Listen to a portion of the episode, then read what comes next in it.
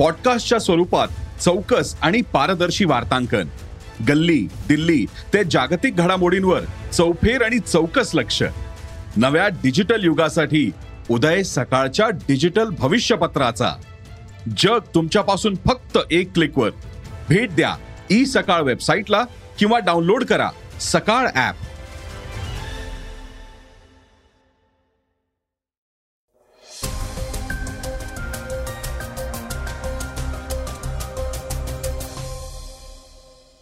नमस्कार मी गौरी कुबेर. ऐकूयात सकाळचं पॉडकास्ट देशाचा पंच्याहत्तरावा स्वातंत्र्य दिन सोमवारी उत्साहात पार पडलाय. यावेळी पंतप्रधान मोदींनी लाल किल्ल्यावरून भाषण करताना घराणेशाही संपवण्याच्या लढ्यात साथ देण्याचं आवाहन देशवासियांना केलंय. त्याचबरोबर अभिनेता ज्युनियर एन टी आर ऑस्करमध्ये सर्वोत्कृष्ट अभिनेत्याचा पुरस्कार जिंकण्याच्या शर्यतीत असल्याचं एका मॅगझिननं म्हटलंय. तसंच मंत्र्यांच्या नाराजीवर मुख्यमंत्री एकनाथ शिंदेंनी प्रतिक्रिया दिलीये.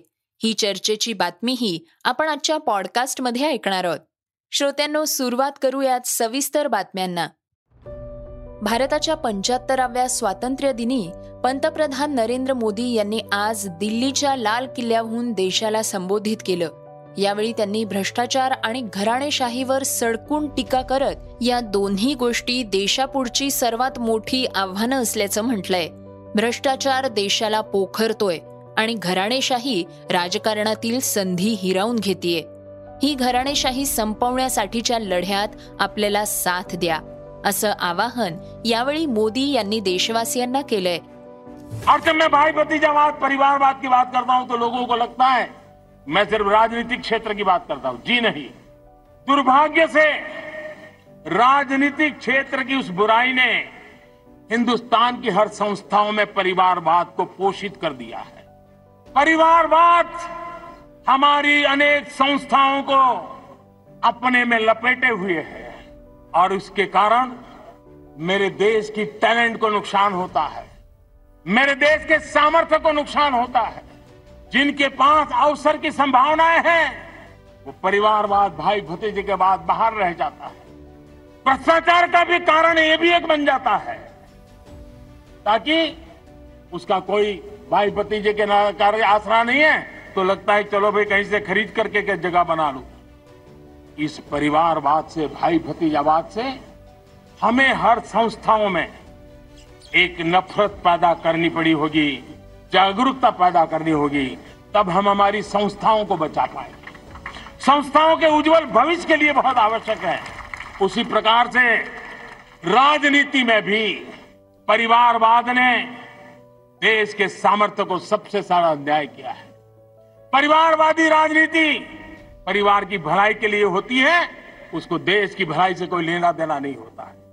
और इसलिए लाल किले की प्राचीर से तिरंगे झंडे के आन बान शान के नीचे भारत के संविधान का स्मरण करते हुए मैं देशवासियों को खुले मन से कहना चाहता हूँ, आइए हिंदुस्तान के राजनीति के शुद्धिकरण के लिए भी, हिंदुस्तान की सभी संस्थाओं के शुद्धिकरण के लिए भी हमें देश को इस परिवारवादी मानसिकता से मुक्ति दिला करके योग्यता के आधार पर देश को आगे ले जाने की ओर बढ़ना होगा।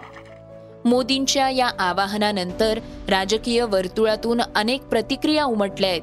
राज्याचे विरोधी पक्षनेते अजित पवारांनी मोदींना जोरदार प्रत्युत्तर दिलंय. लोकशाहीत घराणेशाही कुणीही आणू शकत नाही. जनतेनं निवडून दिलं असेल तर घराणेशाही कशी? असा सवाल त्यांनी केलाय. तसंच पंडित जवाहरलाल नेहरू इंदिरा गांधी आणि राजीव गांधी यांच्या कारकिर्दीची आठवणही त्यांनी यावेळी पंतप्रधानांना करून दिलीये काय म्हणालेत अजित पवार? ऐकूयात. जर कुणाचं काम चांगलं असेल तर आजपर्यंत आपण बघितलं की लोकांनी त्यांना निवडून दिलं. पंडित जवाहरलाल नेहरूजींची कारकीर्द आपण बघितली. त्याच्यानंतर इंदिराजींची कारकीर्द बघितली. एक पोलादी स्त्री म्हणून संपूर्ण जगामध्ये त्या लोकप्रिय झालेल्या आपण बघितल्या. त्याच्यानंतरच्या काळामध्ये आपण राजीव गांधींची कारकीर्द बघितली. मिस्टर क्लीन आणि शिवाय संगणकाच्या संदर्भामधलं जे ज्ञान आहे संगणक कॉम्प्युटरचं युग खऱ्या अर्थाने आणण्याचं काम त्यांनी केलं. हे जे काही घराणेशाही घराणेशाही म्हटलं जातं ज्यांच्यामध्ये कुवत नाही ताकद नाही कर्तृत्व नाही नेतृत्व नाही अशांना जर तुम्ही बळजबरीनं त्या पदावर बसवलं तर तुम्ही त्याच्यामध्ये घराणेशाही म्हणू शकता. परंतु एखाद्याच्या घरामध्ये जन्माला आलेली पुढची जनरेशन ती जर कर्तृत्वान नसेल आणि लोकशाही पद्धतीनं त्यांना त्यांच्या भागातल्या जनतेनी मतदारांनी आमदार किंवा खासदार केलं तर त्याला घराण्याशी म्हणणं साफ चुकीचं आहे असं माझं स्पष्ट मत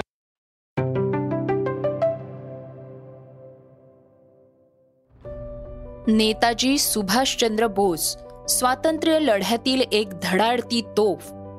त्यांच्या अचानक गायब होण्याचं गूढ अद्यापही ठामपणे उलगडलेलं नाही. जपानमध्ये विमान अपघातात त्यांचा मृत्यू झाल्याचं मात्र सांगितलं जातं. मृत्यूनंतर त्यांच्या अस्थींचं जतन केल्याचा दावा जपानकडून केला जातोय. पण आता या अस्थी भारतात आणाव्यात यासाठी नेताजींच्या कन्या अनिता बोस फाफ यांनी भारत सरकारकडे शिफारस केली आहे. देशाच्या स्वातंत्र्यापेक्षाही नेताजींच्या आयुष्यात काहीही महत्वाचं नव्हतं. त्यामुळं आता वेळ आलीये की किमान त्यांचे अवशेष तरी भारतीय भूमीत परत यावेत अशी इच्छा अनिता बोस यांनी व्यक्त केली आहे. जपानच्या टोकियोतील एका मंदिरात असलेल्या नेताजींच्या अस्थींची डीएनए चाचणी व्हावी आणि त्यासाठी आपण तयार असल्याचं जर्मनीत राहणाऱ्या एकोणऐंशी वर्षीय अनिता बोस यांनी म्हटलंय. मंदिरातील पुजारी आणि जपान सरकारलाही या चाचणीला हरकत नसून ते अवशेष सुपूर्द करण्यात तयार असल्याचंही त्यांनी सांगितलंय. ऑस्ट्रेलियामध्ये जन्मलेल्या अर्थशास्त्रज्ञ अनिता बोस फाफ या नेताजी सुभाषचंद्र बोस आणि त्यांची पत्नी एमिली शेंकेल यांच्या कन्या आहेत. ब्रिटिशांशी लढण्यासाठी नेताजी जर्मनीतून दक्षिण पूर्व आशियामध्ये गेले तेव्हा त्या अवघ्या चारच महिन्यांच्या होत्या.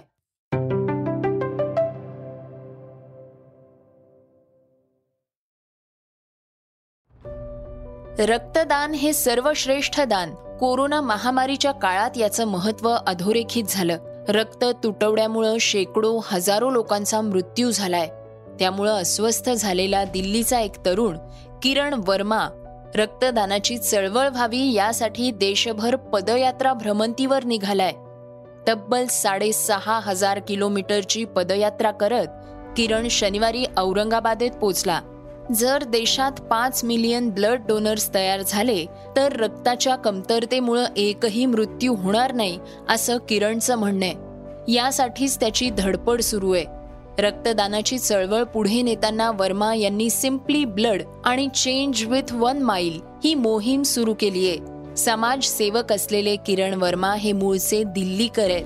कुठल्याही चळवळीची सुरुवात ही जनजागृती असलेल्या ठिकाणावरून व्हावी. म्हणून त्यांनी पदयात्रेसाठी केरळमधील त्रिवेंद्रमहून सुरुवात केली. एकतीस डिसेंबर दोन हजार एकवीस रोजी हा तरुण पदयात्रेवर निघाला. एकवीस हजार किलोमीटरचं त्याचं उद्दिष्ट असलं तरीही हा प्रवास यापेक्षा अधिक अंतराचा होणार असून आणखी दोन वर्ष पदयात्रा करून आपण पुन्हा दिल्लीतच पोचू असं त्याने सांगितलंय. या पदयात्रेद्वारे प्रत्येक राज्यात आणि केंद्रशासित प्रदेशात आपण रक्तदान चळवळ घेऊन जाणार असल्याचं वर्मा यांनी सांगितलंय.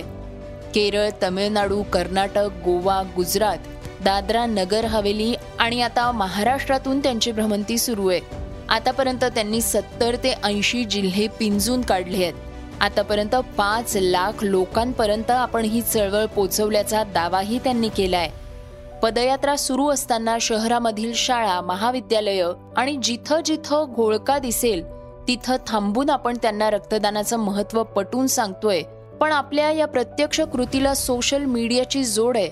आपल्या या मोहिमेच्या पेजला एक लाखाहून अधिक फॉलोअर्स झाले असल्यानं आता दररोज अनेक ठिकाणी रक्तदान शिबिरं होत असून त्याचे फोटो या पेजमध्ये शेअर होत असल्याचंही त्यांनी म्हटलंय. श्रोत्यांनो आता घेऊयात इतर बातम्यांचा वेगवान आढावा. भारत बायोटेकनं देशातल्या पहिल्या नेझल कोविड लस B B V one fifty फोरच्या phase तीनची यशस्वी चाचणी केली आहे कोरोनाला रोखण्यासाठी बूस्टर डोस म्हणून ही लस दिली जाणार आहे. चाचण्यांमध्ये B B V one fifty four लस सुरक्षित सहन करण्यायोग्य आणि रोगप्रतिकारक शक्ती वाढवणारी असल्याचं दिसून आलंय. भारत बायोटेक इंटरनॅशनल लिमिटेडनं नाकाद्वारे दिली जाणारी ही लस विकसित केली आहे गेल्या तीन चार दिवसांपासून उघडीप घेतलेल्या पावसानं राज्यात पुन्हा जोर धरलाय.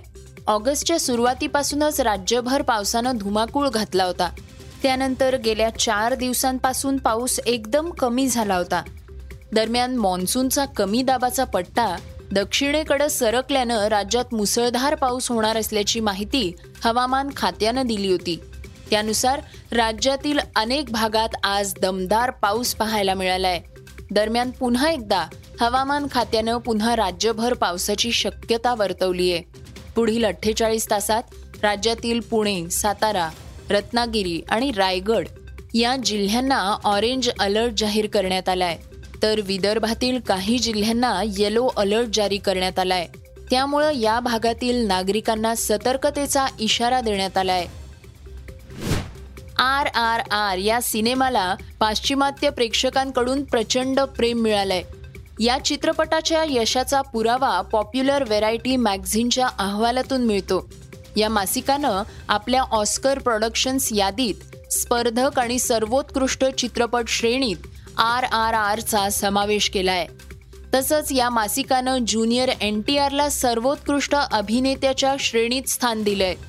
आर आर आर मधील lead stars junior N T R आणि रामचरण आहेत. दोन्ही कलाकारांनी चांगलं काम केलंय. या चित्रपटानं बॉक्स ऑफिसवर एक हजार कोटी रुपयांहून अधिक व्यवसाय केलाय. पण व्हेरायटी मॅगझिनच्या ऑस्कर प्रोडक्शन्स लिस्टमध्ये ज्युनियर एन टी आरचं नाव पाहून चाहत्यांना अक्षरशः आश्चर्याचा सुखद धक्का बसलाय. न्यूझीलंडचा माजी कर्णधार आणि मधल्या फळीचा कणा राहिलेला रॉस टेलर पुन्हा एकदा चर्चेत आलाय. टेलरनं ब्लॅक अँड व्हाईट नावानं आत्मचरित्र लिहिलं असून त्यात त्यानं टीम इंडियाचे मुख्य प्रशिक्षक राहुल द्रविड यांच्याबाबत एक प्रसंग लिहिलाय. टेलर आणि द्रविड दोघंही वाघ पाहण्यासाठी राजस्थानातील राष्ट्रीय उद्यानात गेले होते. इथं पर्यटकांचं वर्तन पाहून टेलरला आश्चर्याचा धक्काच बसला. कारण इथं सामान्य पर्यटकांना वाघ पाहण्यापेक्षा द्रविडला पाहण्यात जास्त रस होता. टेलर लिहितो आम्ही इतर वाहनांजवळ जंगलात उभा होतो. वाघ शंभर मीटर दूर एका कड्यावर होता. जंगलातील वाघ दिसल्यानं आम्हाला आनंद झाला पण इतर वाहनातील लोकांनी लगेच आपले कॅमेरे काढून राहुल द्रविडकडे वळवले. त्याला पाहण्यासाठी लोक इतके उत्सुक होते की जितके आम्ही वाघ पाहण्यासाठी होतो. जगात बहुधा चार हजार वाघ आहेत पण राहुल द्रविड हा एकच आहे. अशा शब्दात टेलरनं द्रविडचं कौतुक केलंय. श्रोत्यांनो आता आपण ऐकणार आहोत आजची चर्चेतली बातमी. शिंदे सरकारचा मंत्रिमंडळाचा विस्तार झाला असून खातेवाटपही जाहीर झालंय. पण यावरून शिंदे गटामध्ये नाराजी असताना भाजपमध्ये अनेक बदल झाले आहेत. त्यामुळं अनेक मंत्री नाराज असल्याची चर्चा सुरू आहे. या चर्चेवर मुख्यमंत्री एकनाथ शिंदेंनी भाष्य केलंय. शिंदे म्हणाले शेवटी खातं कोणतं आहे? यापेक्षा त्या खात्याला आपण न्याय कसा देतो हे महत्त्वाचं आहे. त्यामुळे ज्या ज्या विभागाची जबाबदारी ज्या ज्या मंत्र्यांवर दिलेली आहे नक्की ते यशस्वीपणे पार पाडतील. श्रोत्यांनो हे होतं सकाळचं पॉडकास्ट उद्या पुन्हा भेटूयात. धन्यवाद. Research and script Amit Ujagare. वाचा बघा आणि आता ऐका आणखी बातम्या. ई सकाळ डॉट कॉम वर. तुम्ही हा पॉडकास्ट ई सकाळच्या वेबसाईट आणि ऍप वर सुद्धा ऐकू शकता. विसरू नका या पॉडकास्टला आपल्या आवडीच्या पॉडकास्ट ऍप वर सबस्क्राईब किंवा फॉलो करायला.